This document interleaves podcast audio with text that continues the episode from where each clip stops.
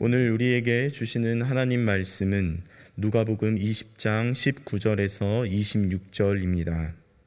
서기관들과 대제사장들이 예수의 이 비유는 자기들을 가리켜 말씀하신 줄 알고 즉시 잡고자 하되 백성을 두려워하더라.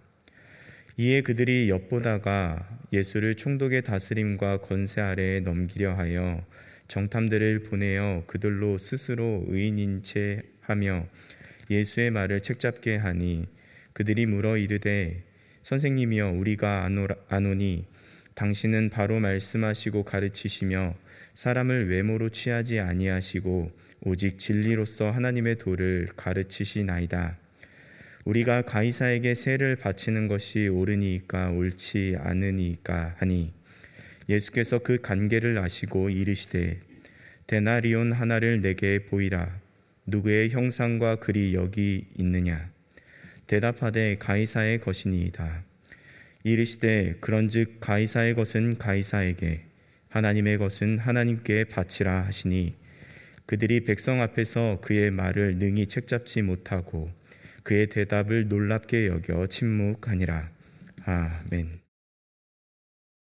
예수님께서는 공생애의 마지막으로 맞는 6월절에 예루살렘 성전으로 들어가셔서 내 집은 기도하는 집이 되리라고 했는데 당신들은 강도의 소굴로 만들었다라고 말씀하시며 그곳에서 장사하는 사람들을 내쫓으셨습니다.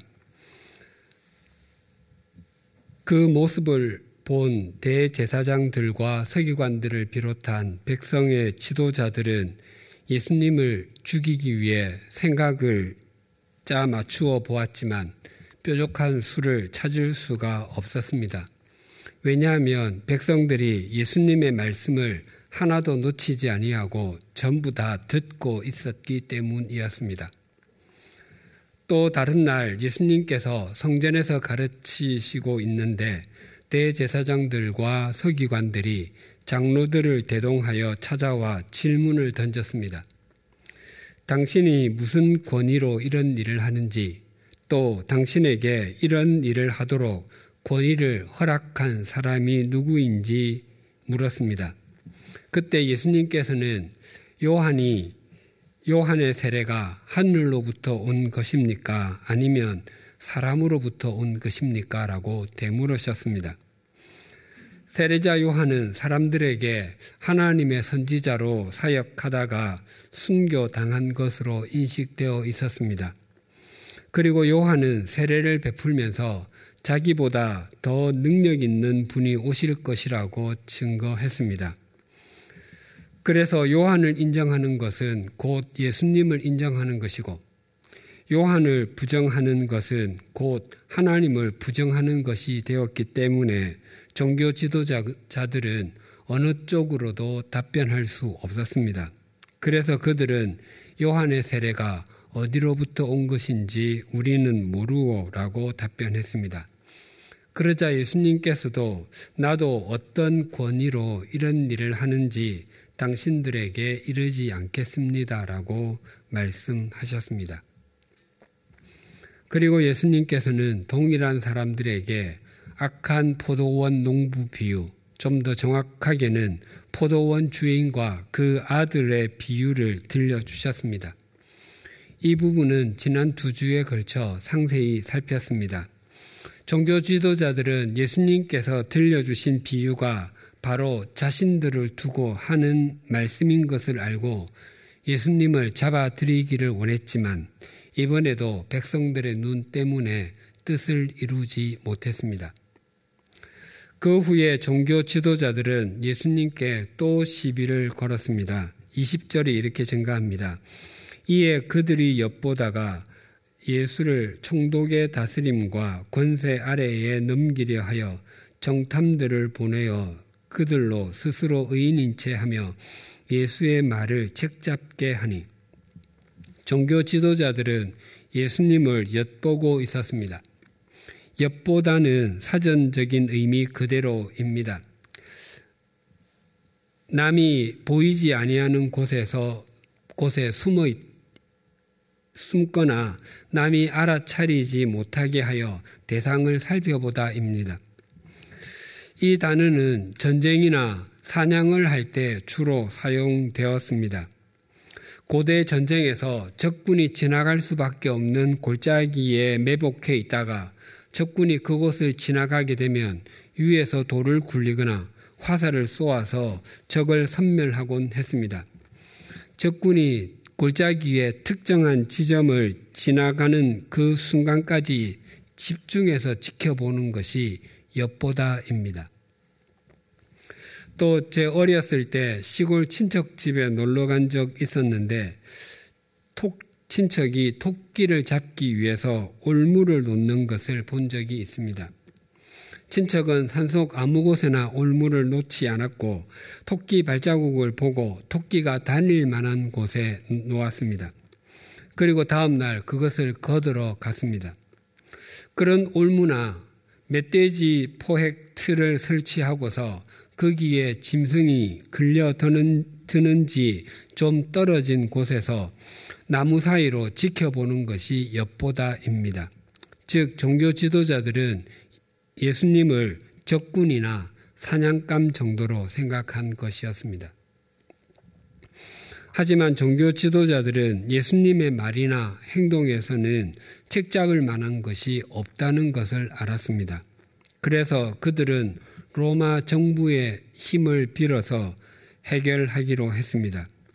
종교 지도자들이 보낸 정탐꾼들은 자신들을 정직하고 선량한 것처럼 가장하고 자신들이 던지는 질문은 질문을 위한 것이 아니라 진실로 고민과 갈등 속에서 해결책을 찾지 못해서 물어보는 것처럼 꾸몄습니다. 그들은 먼저 예수님께 사탕발림의 말을 던졌습니다. 21절이 이렇게 증가합니다.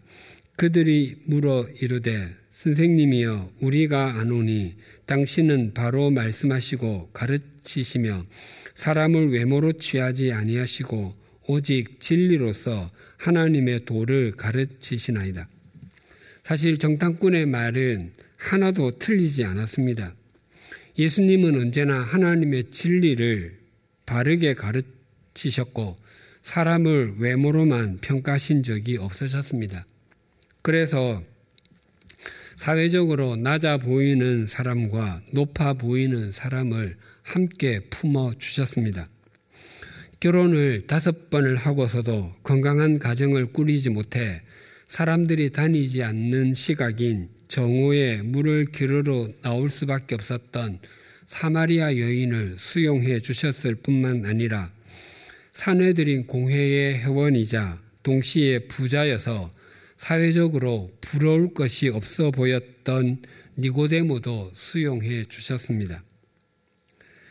또한 사실 예수님의 제자들은 결코 어울릴 수 없는 사람들의 조합과 같았습니다. 베드로와 같은 가난하고 무식한 갈릴리의 어부도 있었고 세련되고 청명하게 보이는 가룟 유다도 있었습니다. 또한 부자였지만 사람들로부터 손가락질을 받았던 세리 마태도 있었고 세리와 같은 사람들을 보면 폭행이나 암살도 서슴지 않았던 열심당원, 즉 가나나인인 시몬도 있었습니다.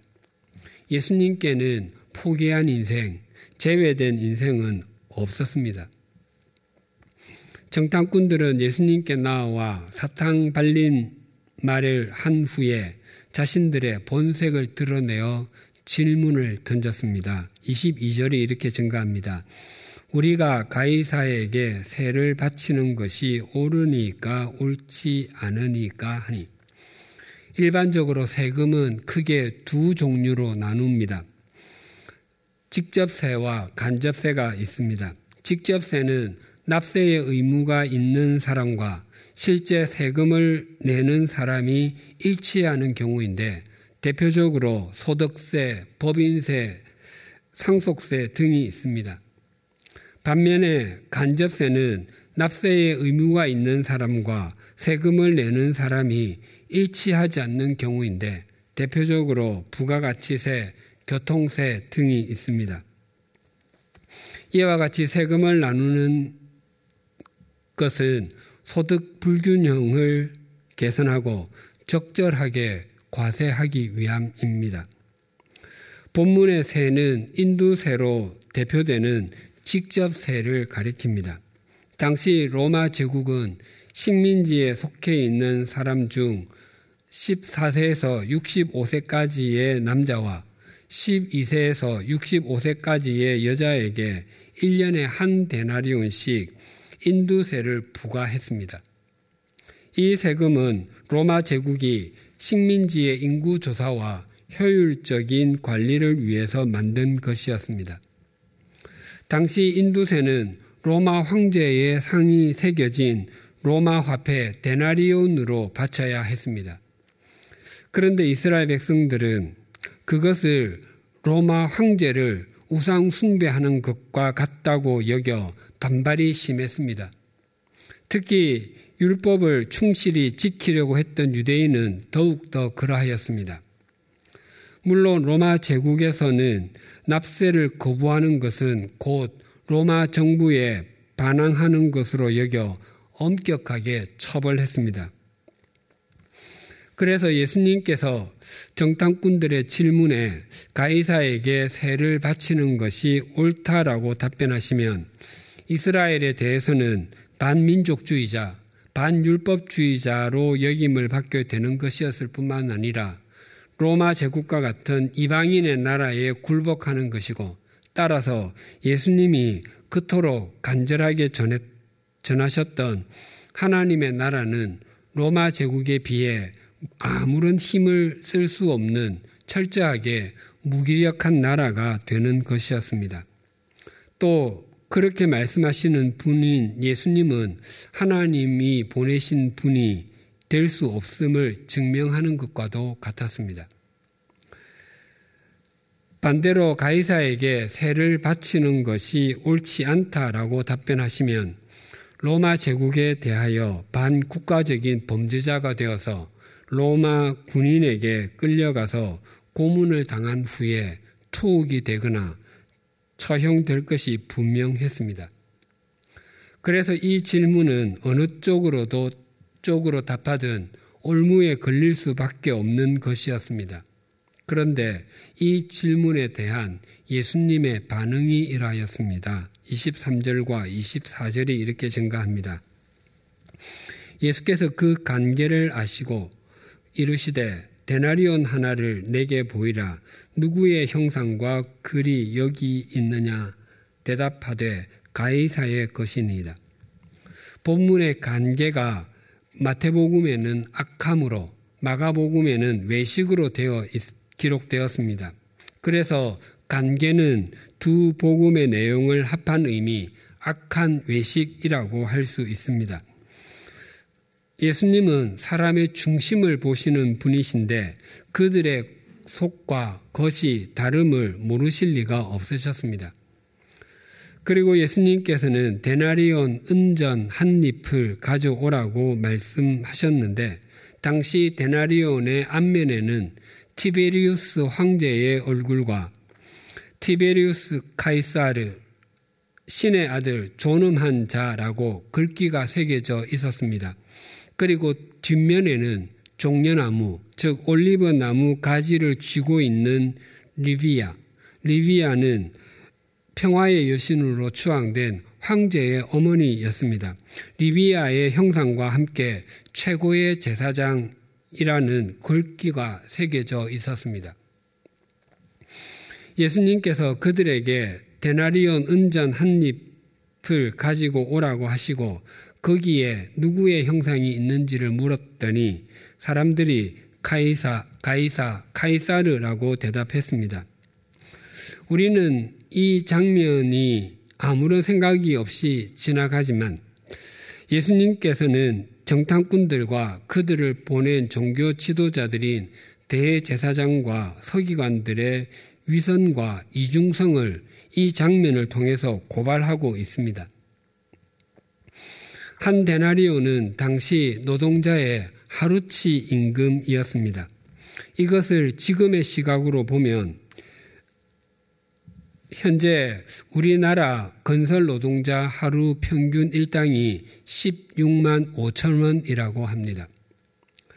지금 지갑에 그 정도의 돈이 있으신 분은 그렇게 많지 않으실 것입니다. 혹 지금은 신용, 신용카드가 있으니 돈이 돈을 많이 들고 다닐 필요가 없지요 라고 답변하실지 모르겠습니다. 그럼 신용카드를 사용하지 않던 때는 사람들이 돈을 많이 들고 다녔겠습니까? 그때도 하루 일당만큼 지갑에 돈을 넣어 다니는 사람도 소수였을 것입니다. 대부분의 사람이 가난해서 그렇게 많은 돈을 들고 다닐 수 없었습니다. 2000년 전이라고 해서 다르지 않았을 것입니다. 예수님께서 데나리온 한 잎을 가지고 오라고 했을 때 그것을 금방 가지고 온 것은 그것이 그들의 주머니에 있었던 것입니다. 그리고 데나리온 은전이 그들의 주머니 속에 있었다고 하는 것은 그들이 늘 그 은전을 들고 다니며 사용했다는 것입니다. 만약 로마 황제 티베리우스의 형상이 새겨진 은전을 인두세로 내는 것이 우상숭배가 되고 율법을 어기는 것으로 생각한다면 당연하게 그 은전을 사용하지 않아야 합니다. 우리가 물물 교환으로 생계를 잇고 교환할 수 없으면 없이 살거나 굶어 죽을지라도 그 은전은 사용하지 않겠습니다라고 말해야 합니다. 그러면 우리가 가이사에게 세를 바치는 것이 옳으니까 옳지 않으니까라고 물을 필요가 없습니다. 정직하게는 우리는 가이사에게 세를 바치는 것이 옳지 않다고 생각하는데 당신은 어떻게 생각하십니까? 라고 물어야 맞습니다. 반대로 로마 황제 티베르스의 형상이 새겨진 은전을 인두세로 내는 것이 국민의 의무이고 율법을 어기는 것이 아니라고 생각한다면 그 은전을 사용하는 것도 문제가 없고 그것으로 인두세를 내는 것도 문제가 없습니다. 그러면 역시 우리가 가이사에게 세를 바치는 것이 옳으니까 옳지 않으니까라고 물을 필요가 없습니다. 오히려 정직하게 우리는 가이사에게 세를 바치는 것이 옳다고 생각하는데 당신의 생각은 어떻습니까? 라고 물어야 합니다. 그렇기 때문에 그들이 그 은전을 갖고 있다는 것 그 자체가 예수님께 질문한, 제기한 질문은 이미 유효하지 않으며 아무런 의미가 없음을 보여줍니다. 사람들의 대답을 들으신 예수님의 말씀이 이러하셨습니다. 25절에 이렇게 증가합니다. 이르시되 그런즉 가이사의 것은 가이사에게 하나님의 것은 하나님께 바치라 하시니 예수님께서는 국가에 대한 의무와 하나님에 대한 의무 둘 다 하라고 말씀하십니다. 특히 바치다라는 동사 아포디도미는 되돌려주다, 빚을 갚다의 뜻입니다. 그래서 카이사르에게 진 빚은 카이사라에게 되돌려 주고 하나님께 진 빚은 하나님께 되돌려 드리라는 의미입니다. 예수님의 말씀을 들은 정탐꾼의 반응이 이러하였습니다. 26절에 이렇게 증가합니다. 그들이 백성 앞에서 그의 말을 능히 책잡지 못하고 그의 대답을 놀랍게 여겨 침묵하니라.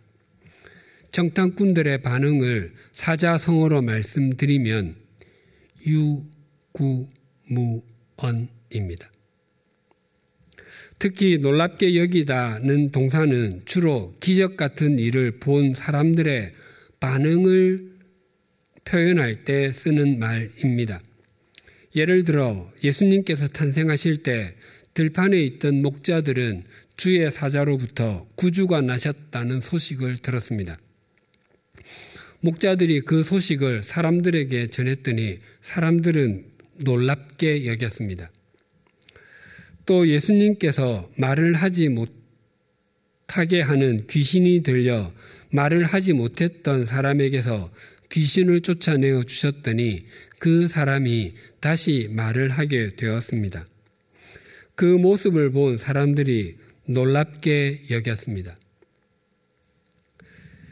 그리고 예수님의 무덤을 찾아간 여인들로부터 예수님께서 다시 살아나셨다는 소식을 들은 베드로는 무덤으로 달려갔는데 그 안에 예수님의 시신은 보이지 않고 그 시신을 쌌던 세마포만 보였습니다. 그때 베드로는 그 일을 놀랍게 여겼습니다.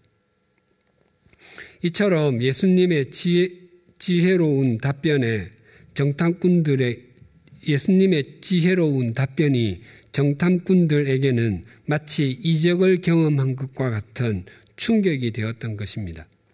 그래서 그들은 유구무원 할 수밖에 없었던 것이었습니다. 저는 1992년 7월부터 교육 전도사의 일을 보기 시작했습니다. 당시에는 매월 셋째 주일 저녁 예배 후에 신수비를 받았는데 선임 목사님이 봉투에 담아 주었습니다.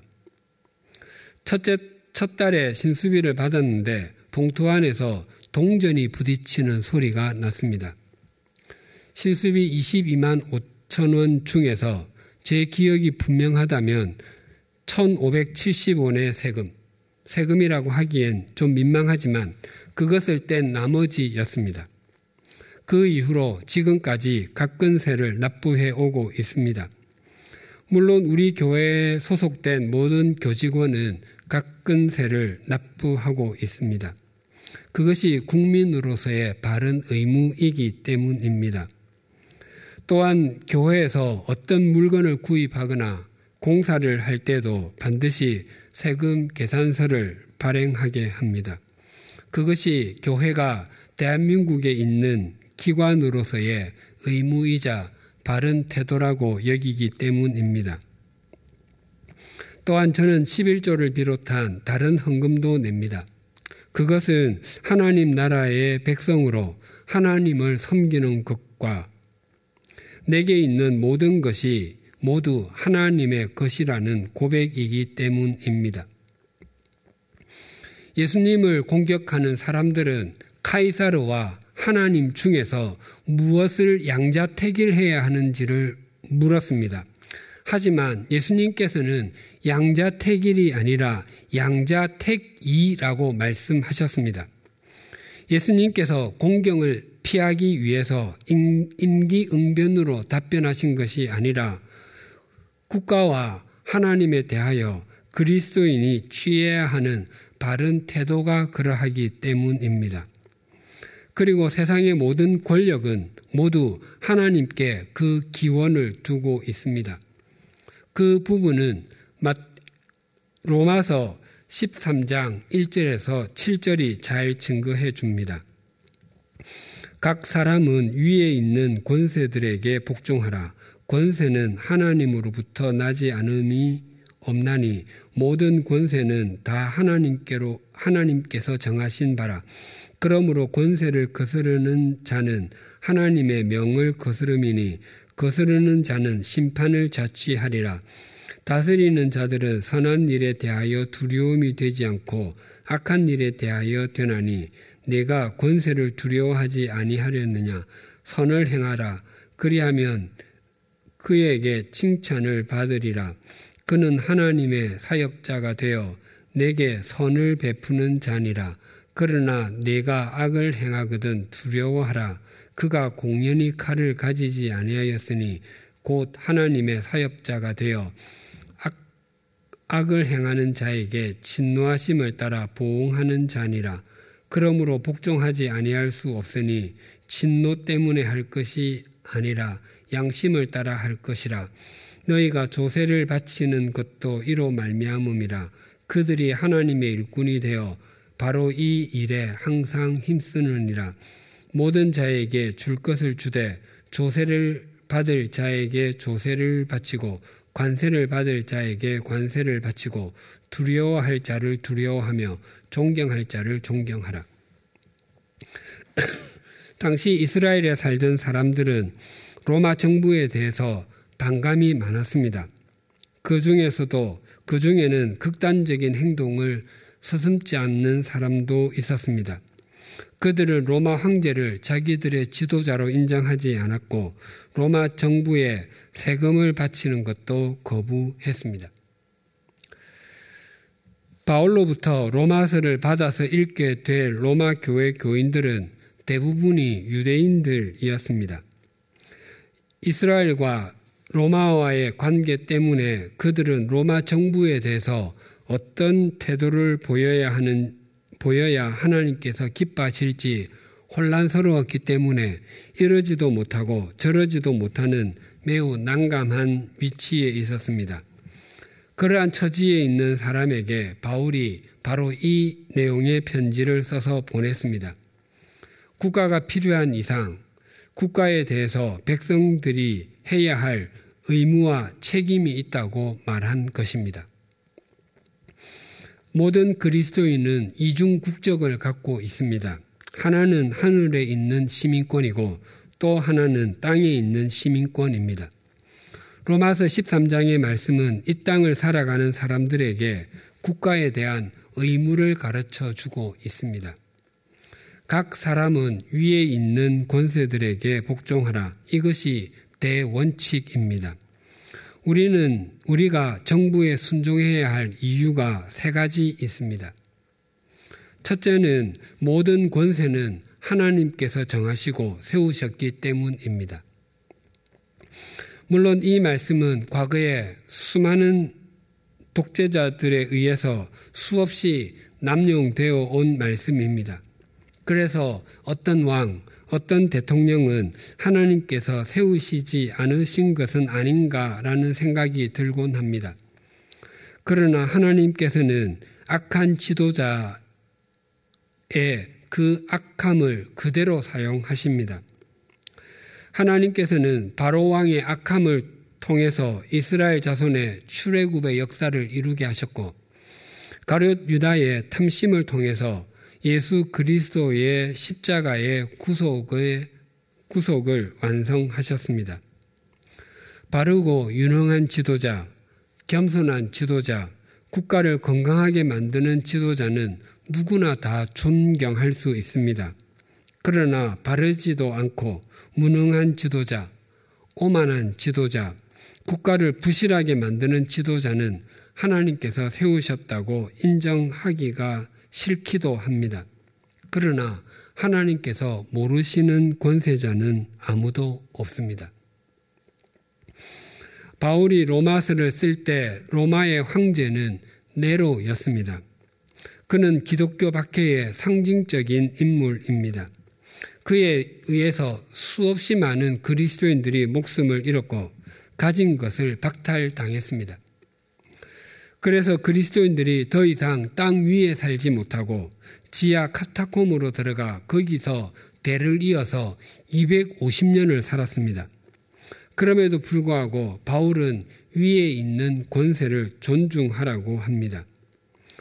좋은 지도자로 보이는 사람이든 그렇지 않은 지도자로 보이는 사람이든 일단 권자에 앉은 사람은 하나님께서 허락하셨다고 인정하는 것이 바른 믿음의 자세입니다. 둘째로 권세에 순종해야 하는 이유는 국가의 질서를 위해서입니다. 만약 국가가 없고 법이 없다면 세상은 오직 약육 강식의 법칙만이 난무할 것입니다. 그래서 악한 정부라고 할지라도 무정부보다는 낫고 악, 아무리 악법이라 할지라도 무법보다는 낫습니다.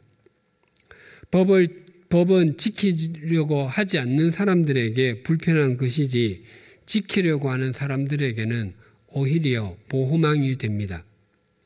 흔히 아주 착한 사람을 지칭할 때 법 없이도 사는 사람이라고 합니다. 그러나 그런 사람에게는 정말 법이 필요합니다. 법이 그들을 보호해 주어야 합니다. 사실 법 없이 사는 사람은 악한 사람입니다. 그런 사람은 법이 있으나 없으나 지키지 않을 것이기 때문입니다. 셋째로 권세에 순종하는 이유는 국민의 의무이기 때문입니다.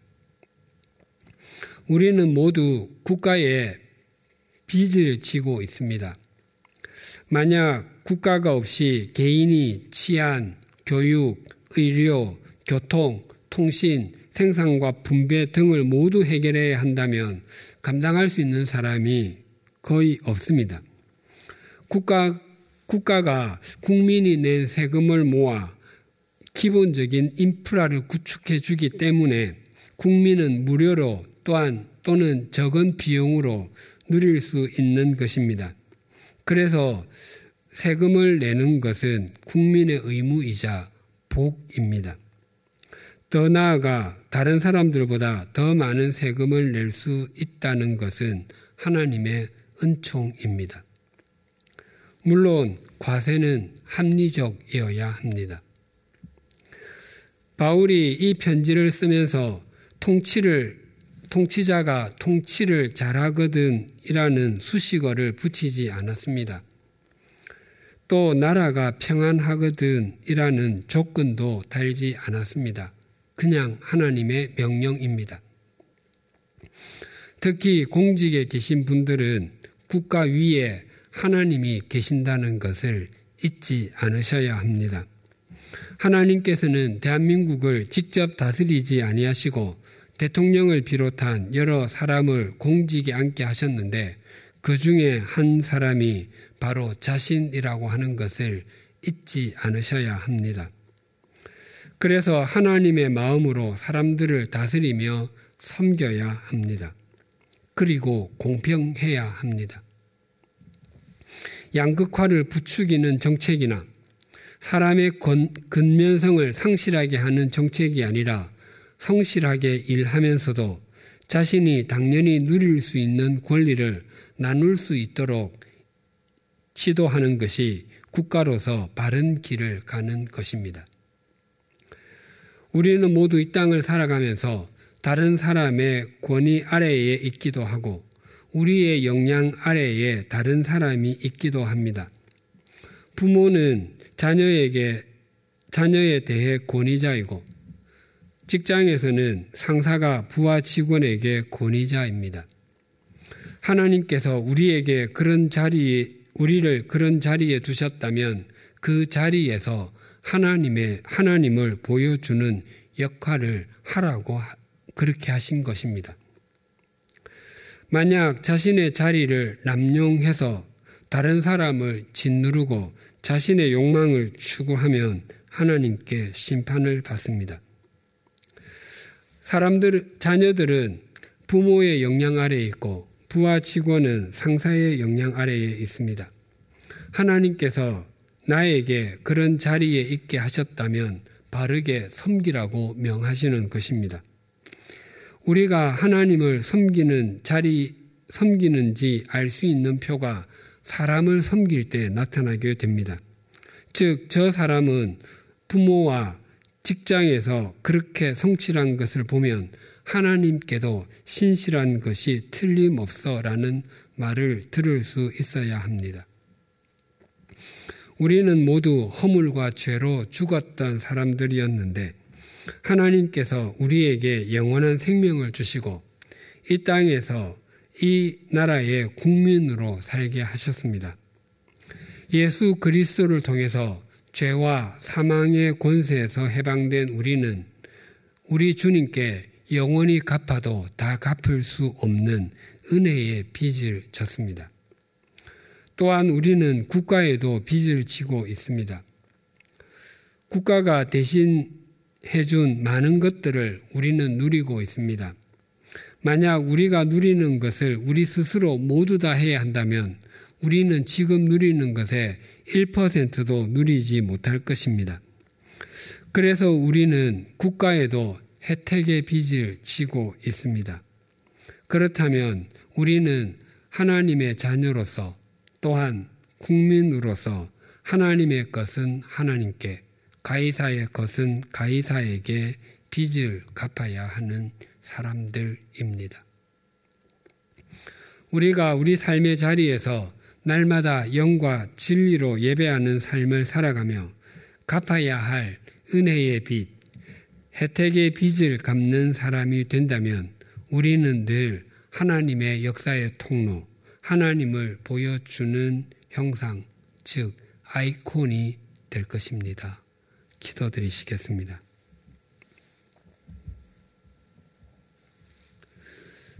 하나님 아버지, 가이사에게 진 빚은 가이사에게 되돌려 주고 하나님께 진 빚은 하나님께 되돌려 드리라는 말씀을 들었습니다. 국가가 우리에게 이미 베풀어 준 혜택이 많습니다. 우리 모두가 국가의 의무와 책임을 다하는 사람들이 되게 하여 주시옵소서. 우리보다 위에 있는 권위에 순종하는 것이 하나님께 순종하는 것의 표현이 되게 하여 주시옵소서. 또한 우리의 영향 아래에 있는 사람들에게 하나님의 대리인으로 불의의 병기나 악의 도구가 되지 아니하고 의의 병기, 생명의 채널이 되게 하여 주시옵소서. 특히 우리를 공직에 세우셨다면 공평하게 하시고 사람을 세우는 정책의 통로가 되게 하여 주시옵소서. 또한 우리는 하나님께 영원히 갚아도 다 갚을 수 없는 은혜의 빚을 졌습니다. 우리의 삶이 하나님을 존중하는 삶이 되게 하시고 하나님께 진 빚을 사람에게 갚아감으로 하나님의 은혜와 역사의 통로가 되게 하여 주시옵소서. 우리가 우리 삶의 자리에서 날마다 영과 진리로 예배하는 삶을 살아내고 은혜와 혜택의 빚을 갚는 삶을 살아내므로 우리가 우리 사회와 이 시대를 맑히고 밝히는 하나님의 백성다운 백성이 되게 하여 주시옵소서 예수님의 이름으로 기도드립니다. 아멘.